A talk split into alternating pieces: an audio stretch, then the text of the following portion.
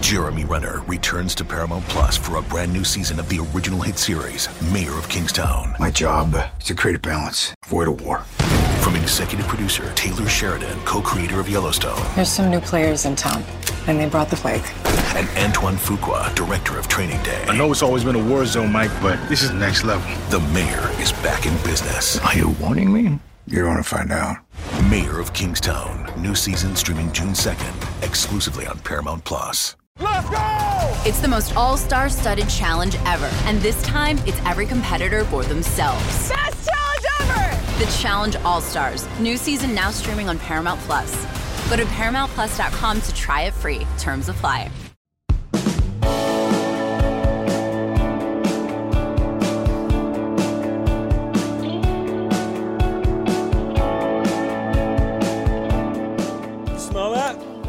Of the comment section on fire, burning. They came at us. We're going to come right back at them tonight. Immunity. We are high atop a spring like Nashville, Tennessee. We're jam packed. It's Tuesday, March 28th, the year of our Lord 2023. I've got several dark horse programs for you. So one of you asked me, hey, give me some dark horse programs. And then someone else in the chat asked, what's a dark horse program? All of that for you tonight. Overrated, underrated. We did it the other night. I took it upon myself to give you my, and I want to emphasize my, top 10 programs in the country based on my, and let me again emphasize my criteria. Naturally, America disagreed. And some of you went on the record in the comment section. So we will revisit, especially your thoughts on two of those programs.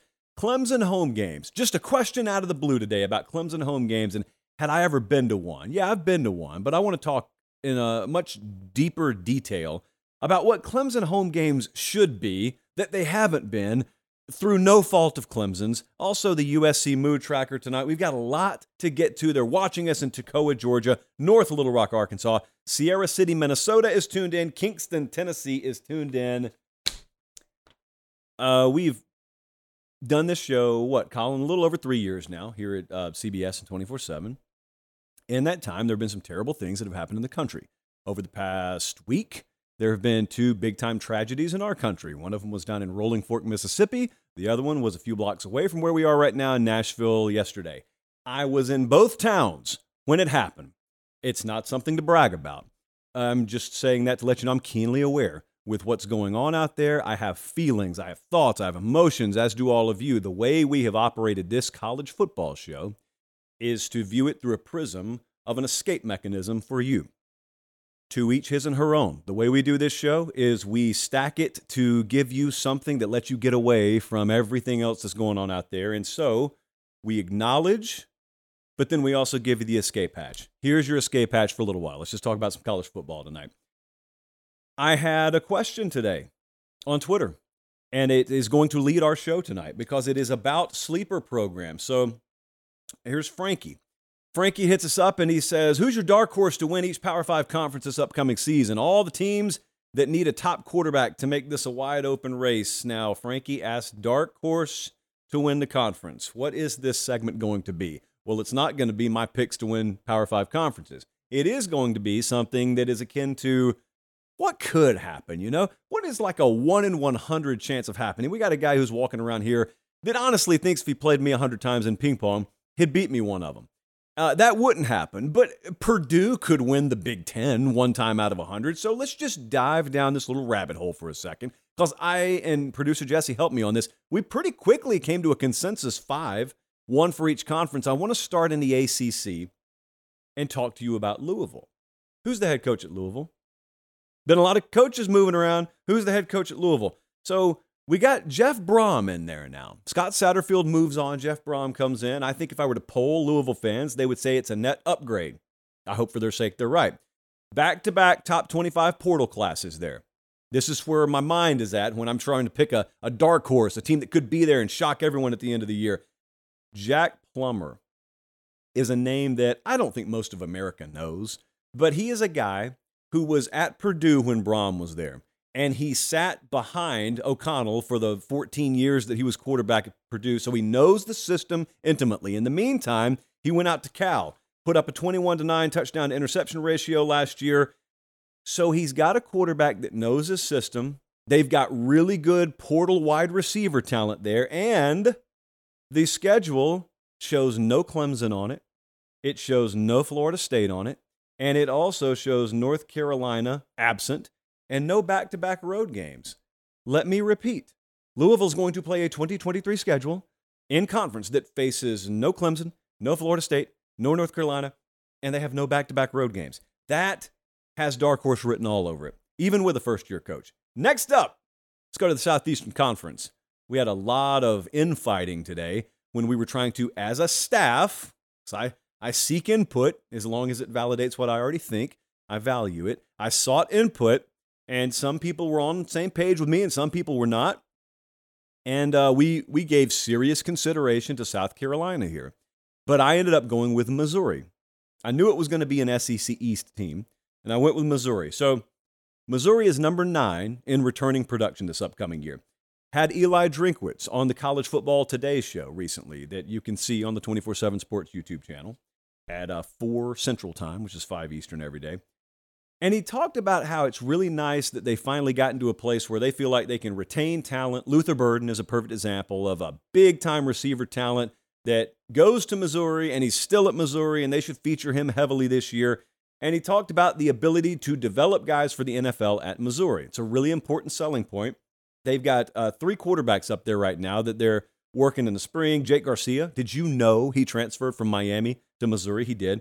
Uh, Sam Horn's there, Brady Cook's there what stands out to me, and the reason I would circle them as the darkest of dark horse teams, is number one, if Georgia doesn't fall off, this is a moot point, obviously. But it only takes that one thing happening, that Georgia falling a little bit off pace, which I know seems impossible, but it, it technically is possible. If that one thing were to happen, then it's just a totally wide open division over there. And at that point, you go to Atlanta, anything can happen. This team played Georgia as close as anyone last year. And also, this team had four of their six losses by one possession. So they had a lot of close losses, which counts as a loss, just as if you get drugged by 30. The difference is we know what history says about close losses and net losses and wins of one possession or less. So I'm looking at them right now and I'm saying if there's going to be a dark horse in the SEC, which albeit seems unlikely, maybe to be Missouri of all teams. They don't have the toughest front loaded schedule. They get South Dakota, Middle Tennessee, Kansas State, Memphis. Then they open conference play at Vanderbilt. Uh, they do not play Alabama. They do not play Texas A&M. I don't think so. They get LSU at home. It it's they get Tennessee and Florida at home too. It's not the biggest murderer's row of schedules, but they still do need to win close games. All right, go all the way all the way out to the West Coast. Being that you are watching a show brought to you by Pac-12 Paint, I'm going to give you a sleeper team that's not actually a sleeper if you pay attention, but it is going to be a sleeper because most people don't pay attention to him. that is, of course, the Oregon State Beavers. Oregon State last year was a double digit win team. That alone is breaking news to a healthy chunk of the college football public. But they were. It's the first time they've won double digit games since 2006. So, congratulations. At that point, many of you still write it off as a nice, cute story. There are a lot of beavers in Nashville. I see them all the time, especially once you get south of town. They are not elusive, uh, and they just stand in the road. You got to hit your brakes, come all the way to a stop, and let them waddle on off. But that is not the identity of this team. And maybe the mascot, but that is not the identity of this team. They were good last year. They were 10 and 3. They were 7 and 1 in their final 8 games. Top 20 offensive production returning. That's a good thing. They also have DJ Uiagalelei coming in. Some of you don't think that's a good thing. I happen to think he was severely underdeveloped and underutilized at Clemson, but we'll find out about that. Uh, they are overshadowed by Oregon, which is always going to make them a dark horse. Even if even if they had multiple years stacked on top of each other, they would still be viewed as a dark horse out there. They had a top 35 defense last year. Uh, also, the schedule. This is very important when trying to determine a dark horse. The schedule sees them avoid USC, and they get Washington, Utah, and UCLA at home. Knock on desk. Oregon State. They're already there. Like they're already in contention. They're already right in the thick of it. Uh, Colin, I think you just showed it to me, but could you do me a favor and throw the odds back up for a second? Because I don't want to just overlook that. So, right now, if you're listening on podcast, we have the 2023 college football playoff odds for all Pac 12 teams. Southern Cal, predictably, is number one, Oregon and Utah are number two. Washington is four. So Oregon, Utah two and three. Washington's four. And then it's Oregon State, five. And I think in people's minds, they hear USC, Oregon. Half of them don't even think of Utah, even though they're back to back conference champs. But you just think it's, it's USC, Oregon, maybe Utah, and then a bunch of other. And it's not that. There is a, a pretty set hierarchy out there, at least when it comes to preseason odds. And Washington and Oregon State are right up there in the thick of it. Let's go to the Big 12. Now, Big 12's already dark horse central. Like everybody is in play. Jesse tried to sell me on Kansas and made a half decent argument for Kansas today, but I went right back to Lubbock, Texas, where I've been so many times, figuratively. I've been so many times over the past two months, and I'm going to go back to the well again. Eight wins last year.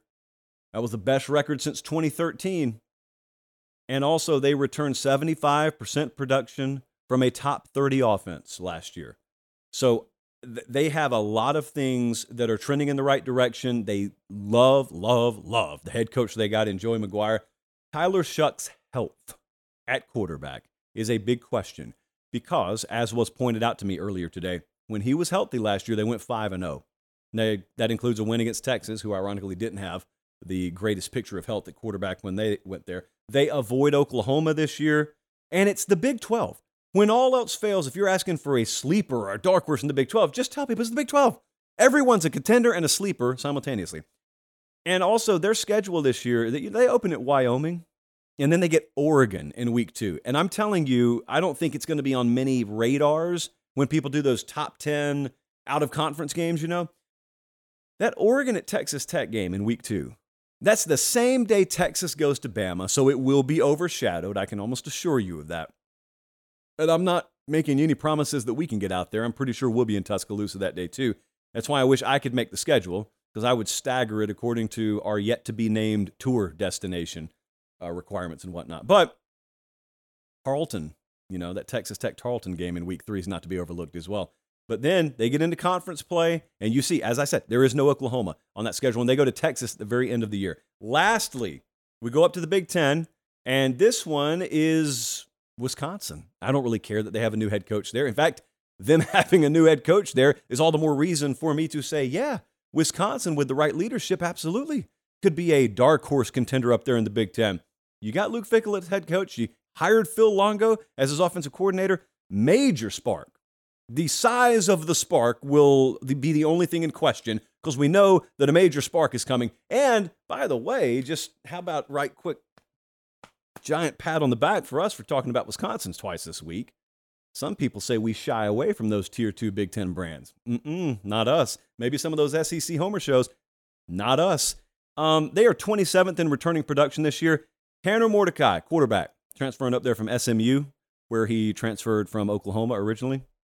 That is 2023 college football. And Braelon Allen's still up there, who can run the ball for about 400 yards a game. They avoid Michigan, they avoid Penn State, and they get Ohio State at home. That offers up the makings for a Big Ten dark horse. So I want, I want this on record now. I don't feel very shy about this. If I have to pick dark horses right now, give me Louisville in the ACC, mm, Missouri, that one I'm, I have a little trepidation about. But give me Missouri, lowercase, in the SEC, Oregon State out west, Texas Tech in uh, the Big 12, and Wisconsin. Wisconsin. Go Badgers in the Big 10. Also, um, man, McGrady sent a great stat pack in. Great stat pack.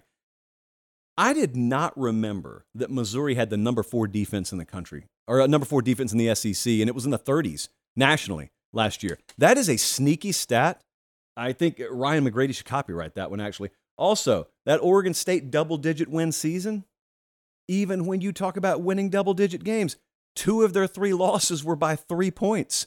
That's why I'm telling you they shouldn't be a sleeper, but they are. They already won double digit games last year, and they were so close to so much more. Can you imagine Oregon State being thrust into the playoff conversation? And they're playing up in Reser Stadium right now. I'm not sure about the construction status, but last year, I think it was such that they had to shut down one side, so they only had fans on one side of the stadium. So, hey, a lot of good things happening. Because the thing about construction projects is eventually unless you work for the Department of Transportation, they get completed and they look great and everyone's excited. I am far less excited about the segment we're about to do. It's going to take a healthy sip from the chalice to get myself mentally ready. I still don't feel ready, but we're going to do this anyway. Quick backstory. Colin, this is probably a pretty good endpoint for the segment, by the way. Sunday, innocuously enough, you know how rarely I use that word, I stepped to the mic and I said, I feel like this is as good a time as any to offer you the programs I find to be the top 10 in the country right now. And I listed my criteria. That's the thing about this. It is a sliding scale based on your criteria. I happen to value a few things and I heavily weigh the past three years. That's how I define a program, kind of a, a three year rolling snapshot. I had one big outlier that I exempted from my own criteria, which I reserved the right to do, and that was USC. But that was Sunday. Tuesday, I'm just under attack.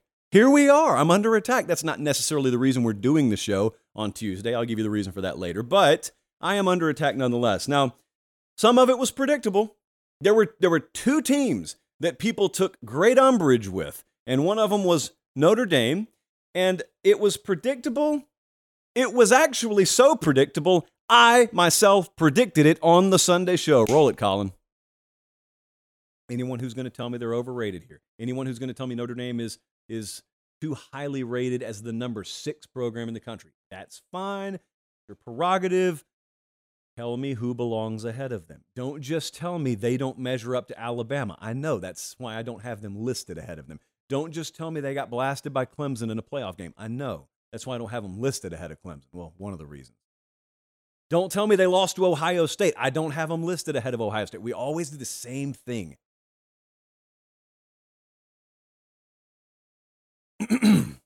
and now, a passage from the comment section. Notre Dame consistently gets blown out in big games where we are told by pundits and the media that Notre Dame will compete. Notre Dame joined the ACC because they would be middle of the pack anywhere else. Notre Dame, what in the world? No, they. We continue. Notre Dame is absolutely overrated. Josh wants to talk about projection with Southern Cal, but won't do the same with Tennessee, LSU, or Oregon. Did you notice the part where he called them overrated, but then didn't tell me who should be rated ahead of them? Did you notice the part where he called them overrated? Did you notice cyber proxy? It's time to cyber bully cyber, cyber proxy. Did you notice where cyber proxy told me that Notre Dame's overrated, and then his entire basis for the argument was they get beaten playoff games by who? Alabama, Clemson, only teams I have rated ahead of Notre Dame. But I told you on the show Okay, I don't I don't get to warn you about everything, but this is so this is as easy to see coming as dawn tomorrow morning. When I call Notre Dame a fairly highly rated program, someone's going to call them overrated and it, they won't pay attention to the context of where I rated them. They will just say, nah, because they get blown out in playoff games. And then I'll say, yeah, I know. All the teams that have beaten them, I have rated higher than them. That's how ratings work. And they'll say, yeah, no, no, they're overrated. Well, what's point B? What's the follow up argument? I just told you they get blown out in playoff games. Are you, take the bubblegum out of your ears. What are you doing right now? Bro, you're just a Notre Dame homer. That's true. Because if there's one thing I know about Forts in Georgia, it is that it is an Irish stronghold, has been and always will be. Notre Dame's not overrated at six. They would be overrated at three or two or one or four or five. They're not overrated at six just as in the past when they've been rated or ranked in polls at various positions. It's not being overranked or overrated to be slotted at the four position and then go get beat by the one seed. That's not called overrated. Overrated would be if you were favored and then still got beat. That would be overrated. I don't. Colin and Jesse, this seems like the most common sense thing in the world. This seems like two plus two is four, and someone's coming in and they're saying, I don't know, have you, have you considered seven? I haven't because I know what two plus two is. I know how ratings work. I do them all the time. And by the way, for those of you who love to selectively point out my Southern heritage and my Southern roots, would I not be the first person to call them overrated if they were indeed overrated? Even I'm telling you they're not overrated. Moving on. It, it, it was predictable with LA, with uh, with Notre Dame. But then then my close personal friends, dare I say my second family, down on my bayou home away from home, my LSU brethren came at me. And I'm like, I'm like, hold on, let me put a shirt on. What do you guys want? And they they wanted to have a word with the fact that I didn't put LSU in the top 10. I guess it's it's no small amount of solace that I should tell you I had them at number 11. Well, maybe we should have done a top 11. Had Oregon at 12 for the record. Uh, but no, I didn't have LSU in the top 10. So I, I got a ton of folks, like 75% of the pushback I got from LSU fans was do you know that no one outside of Alabama has more national titles than us in the 2000s? And I'm like, oh, yeah, I watched the games like you guys did. Did you listen to me talk about the last three years being all I truly care about when I'm weighing this? Or certainly, if it's not all I care about, it is what I by far most heavily weigh. LSU has got two 500 or worse seasons in the past three years. And then last year happened. Hey, last year happened, and that weighs why you're up at number 11. I, I know the sturdiness of that program. I know what they're capable of. This is not a capability thing. It's not, it's not future forward thinking. It's not prediction. It's just where are you right now based on my criteria. So then, and here was the only argument that LSU folks really had that is, how in the world are you going to put USC in there and not put us in there? That does make it sound a little hypocritical. I explained it on the show the other night. I just exempted USC because I feel that strongly, and I'll explain it to you later in the show if you stay tuned in. I feel that strongly about where they are. But, but what I did not have time to hear, and I couldn't reply to all you guys, I did not have time to talk about 2003. I didn't have time to talk about 2007. I didn't have time for it because that has nothing upon nothing upon nothing to do with what the program is today. Uh, frankly, 2019 has nothing to do with what the program is today. You, you look at LSU right now, okay? I, I challenge you to do this. I'm not telling you to forget 2019. Celebrate it until the end of time. I, I, in case you've forgotten, I took that ride right along with you guys. I'm saying when you look at 2019, think about what has happened since then and think about how much of what LSU was in 2019 has been just severed and cut loose from the program. What do you still have in common with the 2019 team? That's what I'm talking about. Okay, if this was Dabo at Clemson or, or Kirby at Georgia or Saban at Bama, there would be reason to talk about something that happened in 2019 because there would be carryover effect. There, there would be a lot of overlap. There is no overlap with what LSU is now and what they were in 2019. So what I also don't have time to hear is, oh, he's doubting LSU. There he goes, doubting LSU. Who in the world do you think sat here when everyone else was clowning you guys hiring Brian Kelly and I was wagging my finger at him and saying, you'll see? I had no doubts about that guy. And for the record, if we want to get into the prediction game, I would bet you every dollar in my pocket, and I'm wearing sweatpants, but follow me, every dollar in my pocket LSU will not only be in this segment this time next year, they'll be prominently featured there. I've got no doubts. I've got zero doubt. I was the one touting Brian Kelly. I was the one going on Baton Rouge and New Orleans radio and selling some of you guys who had doubts about him on Brian Kelly. So I've had zero doubt about the guy, have zero doubt about the guy, have zero doubt about the future of the program. It's not a prediction segment, it's a here and now segment. I flat out don't have LSU as one of my top 10 programs in the country right now, and that's about to change very soon. The end. I just wanted to have that addressed. Hello, everyone. It's Micah Richards here. You might have seen me on CBS working on their Champions League coverage over the last couple of years. I wanted to tell you about an exciting new podcast that I've been working on. It's called The Rest is Football. It's me, alongside Gary Lineker and Alan Shearer two absolute legends of the game. The show combines topical debate from the world of soccer along with outrageous tales from our careers. And I mean, outrageous. Just search The Rest is Football wherever you get your podcasts. All the best from Big Meats. Academy Sports and Outdoors. I don't know if they have a mop necessarily to clean up after the segment we just had, but Academy Sports and Outdoors has been with us for a long time, obviously. They will be with us for a long time. I actually need to pick up some new rain gear uh, because, um, as you can tell, we're on the air Tuesday. because I'm pretty sure I'll either be in like Illinois or Iowa or Missouri sometime Friday. I, I hate to be the bearer of bad news. It looks like we have another big tornado outbreak coming. At least it's in a different portion of the country. Uh, but yours truly, as I do every spring, will be on the road later this week, and I will gear up at Academy Sports and Outdoors. Probably can't use the academy.com option because even they can't ship fast enough to get it here by the time I fly out of here Thursday. Uh, but not all of you are psychopathic enough to go out and seek tornadoes. Some of you just want to play a softball game. Some of you just want to play some pickup basketball in the driveway. That's fine. Academy's there for both of us. They will fulfill your needs, and we all have them. I can assure you, no matter what kind of lifestyle you live, at some point this spring, you will need something, probably multiple things, that they offer. And if you can't find it there, quite frankly, I question your lifestyle at this point. I know that's a dirty thing to do, but, but if you're living a lifestyle that has nothing to do with anything they carry, knowing the selection they have, what are you really doing with your life? And as I said, if you can't get there in person, academy.com has you covered. Okay. Uh, they're watching us in Denver, Colorado tonight. Sacramento, California is tuned in, and Dahlonega, Georgia. You could go panning for gold in Dahlonega. Did you know that? Played a baseball tournament up there one time, too. Okay. I need to talk to you about, uh, well, I need to answer a question and then talk to you in the process.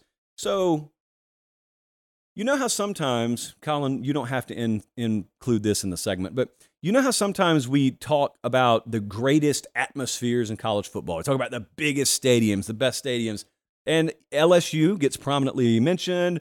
Oh, um, like Ohio State will get mentioned. Bama, all, all the big SEC places, uh, Penn State, a lot of the big Big Ten places, Autzen at Oregon. And some people include Clemson and some people don't. And that leads into Matthew's question. So, Matthew from Conway, South Carolina, he hit us up. He said, Have you ever been to Death Valley for a game? And if you haven't, would you come to the FSU or Notre Dame game this year? If you haven't experienced it at night, you're really missing out. He's right. So are Clemson fans. Even Clemson fans have been missing out. So I have been. I went to one Clemson game. It was 2019. Texas A&M was in town. It was a day game. It was roughly 157 degrees on the field that day. Those of you who were there know all too well what I'm talking about. They outlasted Texas A&M. They win the game. But then I didn't go back. I've had no reason to go back. The closest reason I would have had was last year. But before I get to that, you want to talk about uncovering some, some deep, dark college football trivia today. We went back and looked because I just don't remember many big Clemson home games in the playoff era. And I was right. They are 59 and 2 at home in the playoff era. You remember most of the wins Anyone out there want to take a guess at the two losses? Anyone? I'm going to give you like five seconds. Three, two, one. One of them was pretty recently. It was last year against South Carolina. And the other one was against whomst? Pitt in 2016. That's not as dark as the trivia gets. Oh no. Post it pop here. Bam. Who are the two quarterbacks who dealt Clemson their only two home losses in the college football playoff era. One of them, Spencer Rattler. The other one, drum roll please, Nathan Peterman. Those sound like names of asteroids more than quarterbacks that should have beaten Clemson. But yet they did it. And that goes to show you, aside from the Lamar Jackson game when Louisville went in there and it was just a classic in, I believe, 2016, NC State last year was a big buildup uh, they played like Auburn in 2017. FSU was was fairly big in 2015. They just don't play many big games at home. And it's not their fault. It's the rest of the ACC's fault. No one has stepped up consistently over there. And that leads me to the following point. Why? That's it. What, what gives the rest of the ACC the right to collectively suck that bad over this long a period of time? Surely you would think to yourself, your nine year old niece would walk up and think to herself, surely someone is going to stumble into a winner every now and then. They don't. They really don't, little Susie. They sure don't. Not even Virginia Tech? No. Well, what? Miami and Florida State. No, maybe, maybe. We'll see. Stay tuned this year. It's disappointing. I went down to Florida State in like 2016. I saw them play Clemson there, and that was a great environment. Clemson pulled it out. Uh, that was either 15 or 16. Either way, they were going to go play for a title that year. They won the title the year they lost to Pitt, by the way. I just remember that. So, anyway, we're, we're, we're reliving history there. Clemson could be one of the most famous environments in college football. Now, the locals will swear by it. I am trying to inform the locals in as kind of fashion as I can.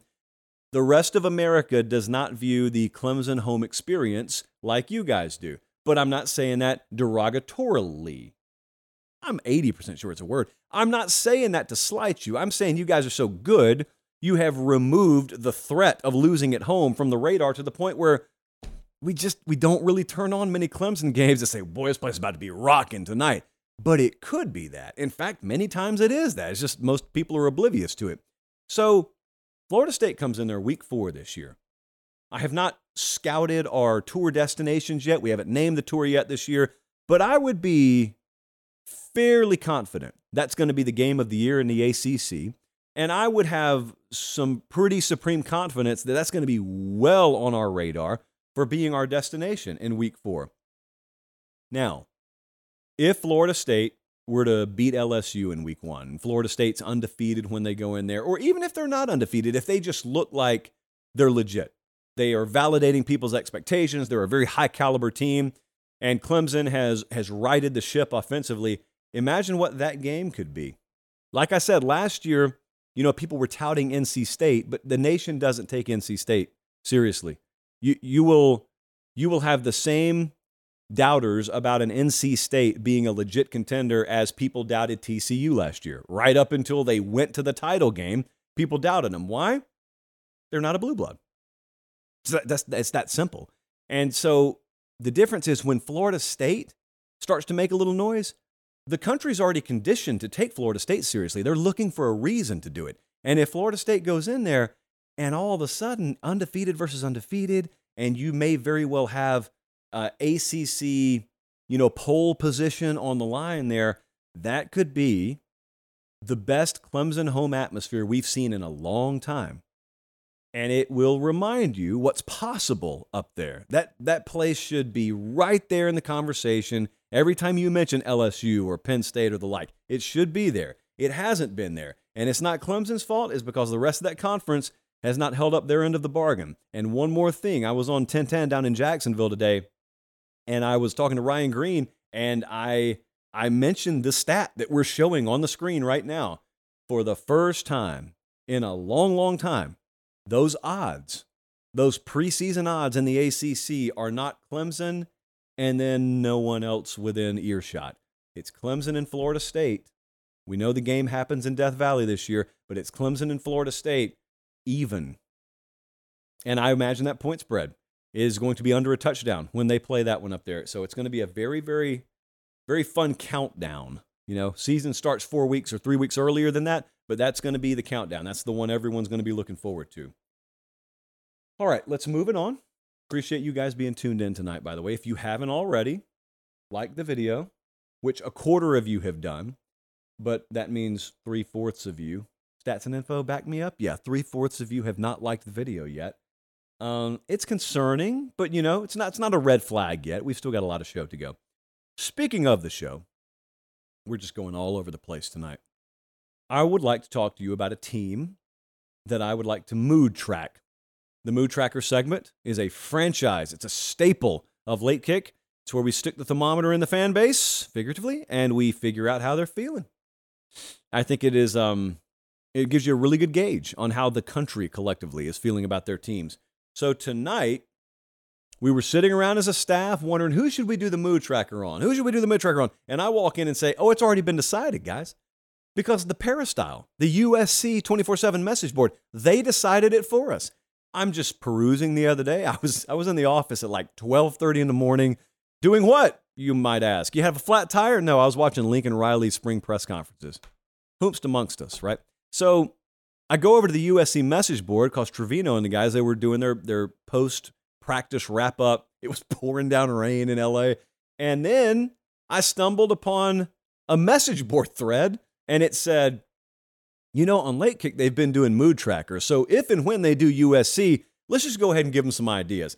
And sure enough, there's a whole thread. There's a two page thread over there where they're just offering up their moods voluntarily. That is the kind of initiative that we like to label Pate State material. So they're excited about Lincoln Riley, but you know the difference in the excitement in Southern in Southern Cal and the excitement that just any old program would have is Southern Cal's been to the mountaintop before, and it wasn't a million years ago. And so uh, enough of those folks know what the capability of that program is that they're happy to get excited about a guy. But once the confetti is on the ground and you know once the the ticker tape parade is over and he's settled into his new mansion, it's time to get to work. And we love having you, but you're going to be held to the same standard as everyone else, including the guys we fired before you because they couldn't get it done. But with that in mind, I made the mood of the USC fan base caroling because of what I just talked about. There is excitement that for the first time, they've got a guy the caliber of what they had in the early to mid 2000s. That guy's name was Pete Carroll. Maybe you've heard of him. Children, if you haven't, go look it up. Because there's a very inconvenient truth that people in the South and people in the Midwest do not like to acknowledge. And that is Southern Cal, when they're operating at peak efficiency, is not just a pretty good program, it's a nightmare for the rest of the country. When USC is clicking on all cylinders, it is a nightmare for the rest of America. Some of us remember it once upon a time. Some of us remember, now I was back in school, but some of us remember when you looked out west and you just you you didn't it's not like you prayed for injury or something but you you had to hope like some random upset was going to happen that knocked them out cuz you knew you know, if you had to run up against them in postseason play unless you got Vince Young you you weren't to fare much better than like Oklahoma did that year what they hang 55 on Oklahoma in a title game so they remember all that uh, I call that caroling that, that was the Pete Carroll era and then there was a bunch of guys who, suffice it to say, were not Pete Carroll. And now they got Lincoln Riley. More on Lincoln Riley in a second. If you haven't met him, I'll introduce you to him. But I have a couple of criticisms that even some of the Southern Cal fans will acknowledge. But I think a lot of the criticisms outside of USC fandom are more wishing than actual acknowledging real problems. Let me tell you what they sound like. Right now, there's a healthy portion of uh, the college football public, the more casual public, that would tell you USC is not recruiting well enough. Well, they're not recruiting number one classes. But what if I told you, if you looked at their combined recruiting ranking for this year, which is portal and recruiting class combined, their class would rank number two in the Big Ten, which is where they're about to head, trailing only Ohio State. Is this not the standard? Is this not the talent acquisition standard I'm supposed to be holding them to? That's the way you should be thinking about that, by the way.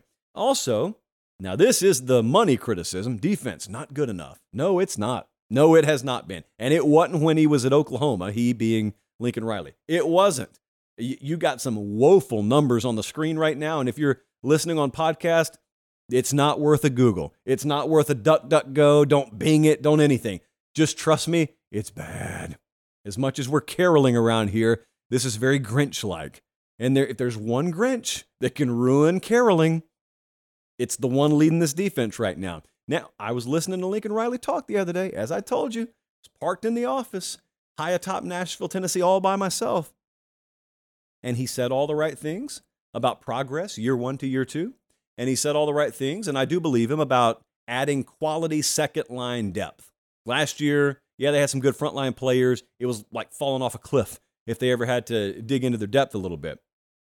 But someone on the peristyle actually made a good point. He said, I'm excited about this year because either we're going to the playoff or we're totally overhauling the defense. And I think he's right. They're not going to miss the playoff because of offense. Uh, they're going to miss the playoff because they can't stop molasses in December, even in Southern California. And if that's the case, then he's got options. That's a destination for 99% of defensive coordinators or potential defensive coordinators in America. So Lincoln Riley would have his pick. He's not going to keep his wagon hitched to a guy who can't get it done. He believes in Alex Grinch. That's why he still got him there. And look, he's the head coach, so he makes the decisions. But I think that poster was right. Either they go to the playoff because defense has improved enough, or they're overhauling things, and then year three will be the biggest excitement year. They've got the fourth best playoff odds in America right now, this upcoming year. They have got a schedule that's very workable. Uh, they have got a returning Heisman Trophy winner at quarterback. They are recruiting guys that inevitably will in the future be in the Heisman conversation. They're in it for Dylan Raiola. They're in it for Duce Robinson. Duce Robinson is a guy. Jesse, you were at Elite 11. So we go out to Elite 11 last year and we are watching the quarterbacks because it's a quarterback event. And then all of a sudden, there's this receiver who's just there, and uh, it turns out it's him.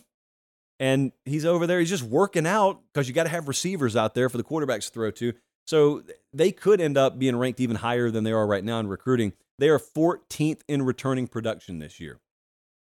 And that's number one in the Pac 12. And this is a team that was on the precipice of winning the Pac 12 last year. I can't tell you what would have happened if Caleb Williams was healthy in the Pac 12 title game. And I know they don't like me saying that in Salt Lake City, but I don't know what would have happened. I have a I have a feeling they would have won the game. That's my feeling, which is worth what it's worth. Anyway, irrelevant. If he's healthy this year, they're the favorites and should be the favorites. And they've got, like I said, much better depth this year. So overall, I mean, let's let's please not kid ourselves about this. You can you can tend to do the same thing with Lincoln Riley that people do with Notre Dame. I already spoke my piece on Notre Dame earlier. They do the same thing with Lincoln Riley they do with Notre Dame.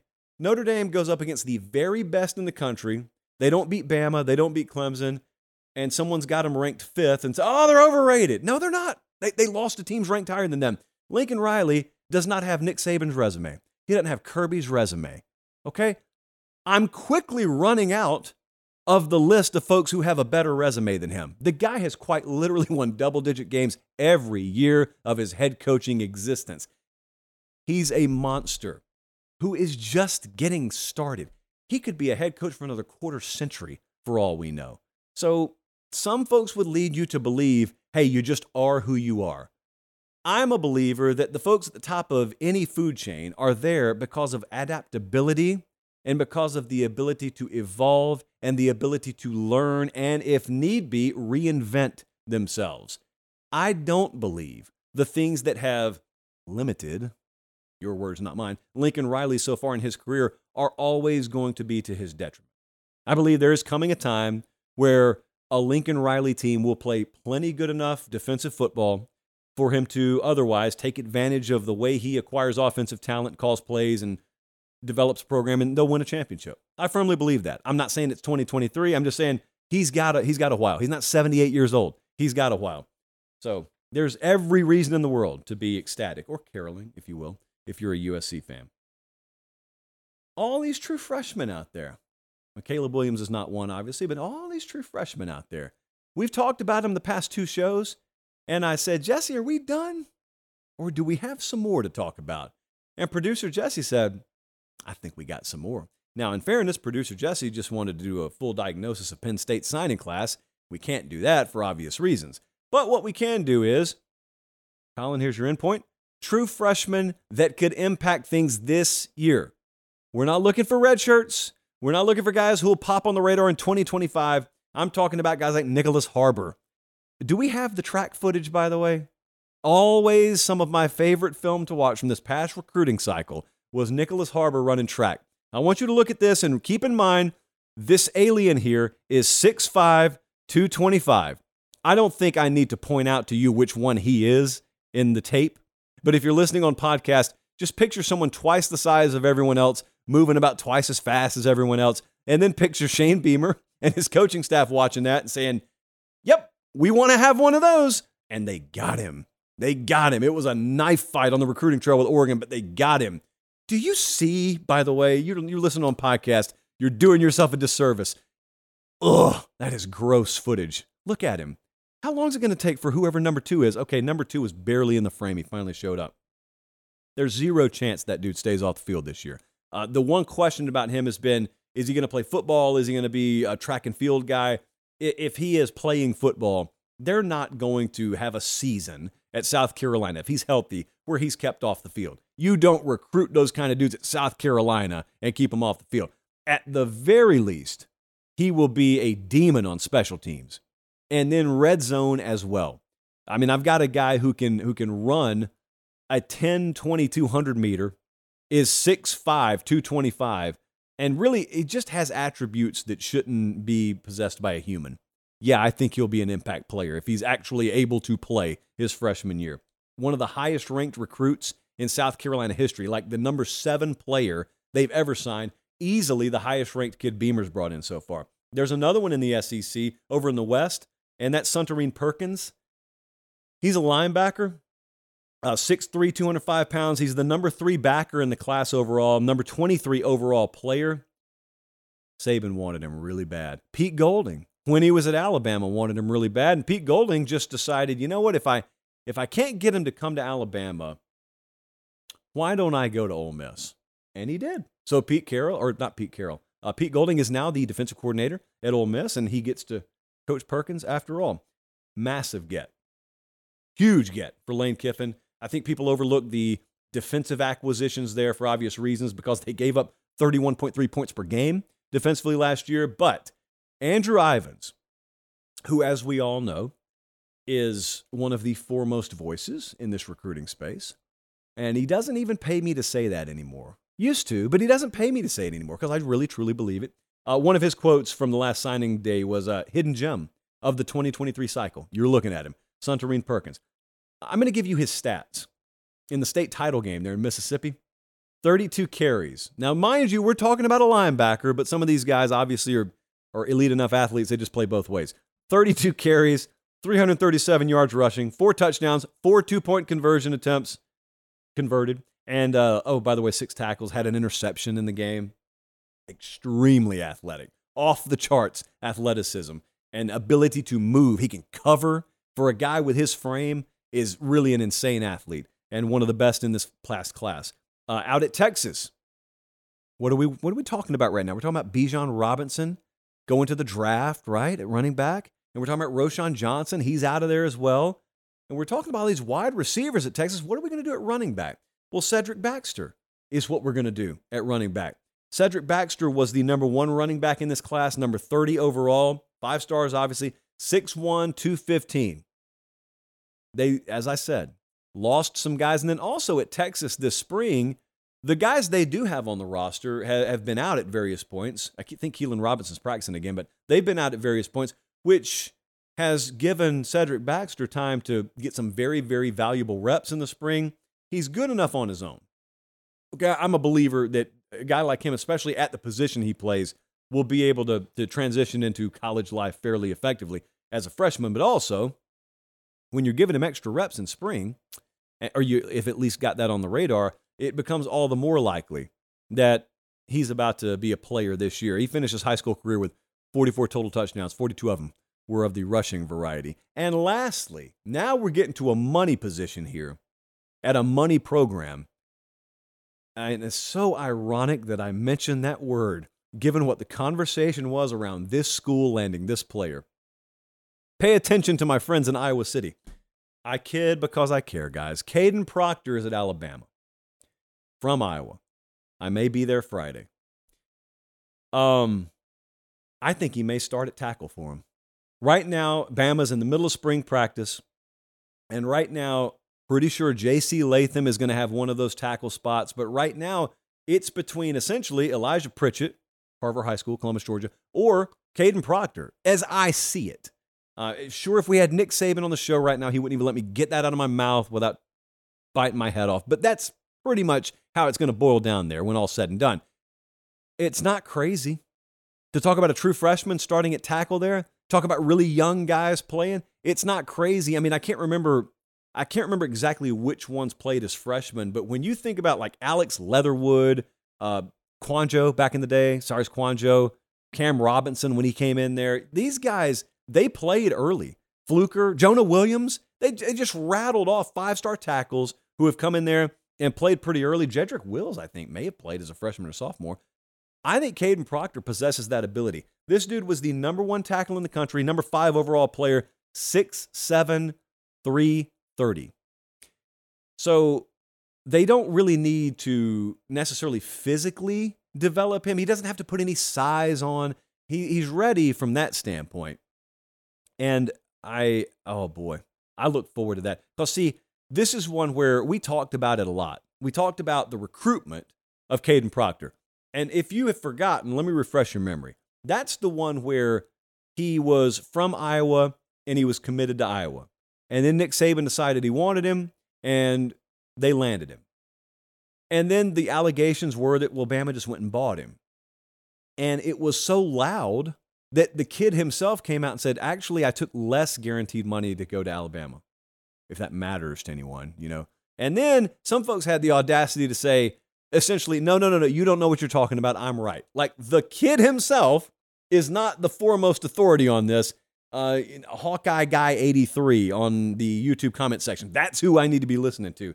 So I'm not, I know I kind of need to walk a fine line there because I'd be pissed if I were an Iowa fan too.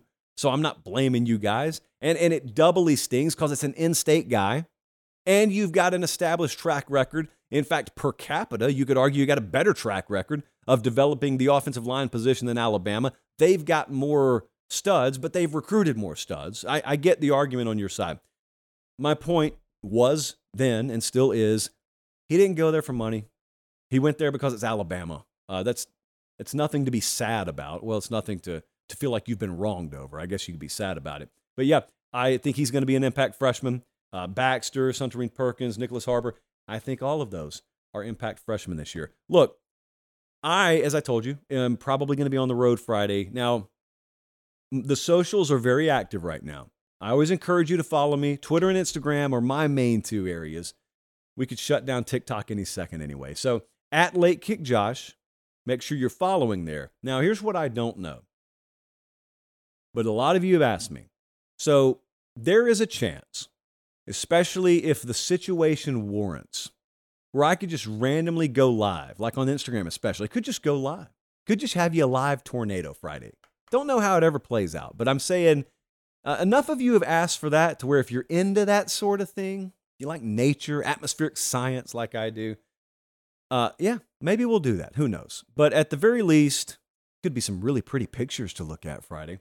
The Instagram story is just, it's a plethora. It's a very, very wide variety of what happens in my life outside of this office. Plenty of college football content, plenty of what happens here. You know, like earlier today, I, I, I just barely got the sweat dried off of me because I had to take management out behind the woodshed another couple of times on the pong table uh, less than an hour before the show started. And I'm about to go do the same with Jesse in just a second out of love because he's got a big Final Four battle in the office tournament coming up that I got to get him ready for. Talk about the formatting of that tournament, by the way. Still not over. Uh, Tim Watts texted me the other day and made one of about two or three good points a year he makes, and that is your office ping pong tournament is going to take longer than the actual NCAA tournament has taken. I'd love to say he's wrong, but he's not wrong. That's not on me. I'm just a participant. So we will have a Late Kick Extra podcast Thursday. It won't be on the YouTube channel, obviously, but it'll drop in your podcast feed. So if you haven't already, I tweeted it out earlier. You can go and submit your questions by responding to it, and we will uh, we'll get you a good, solid, girthy pod on Thursday, if you will. Until then, for Director Colin, for producer Jesse, I'm Josh Pate. Take care, have a great rest of your evening, and God bless.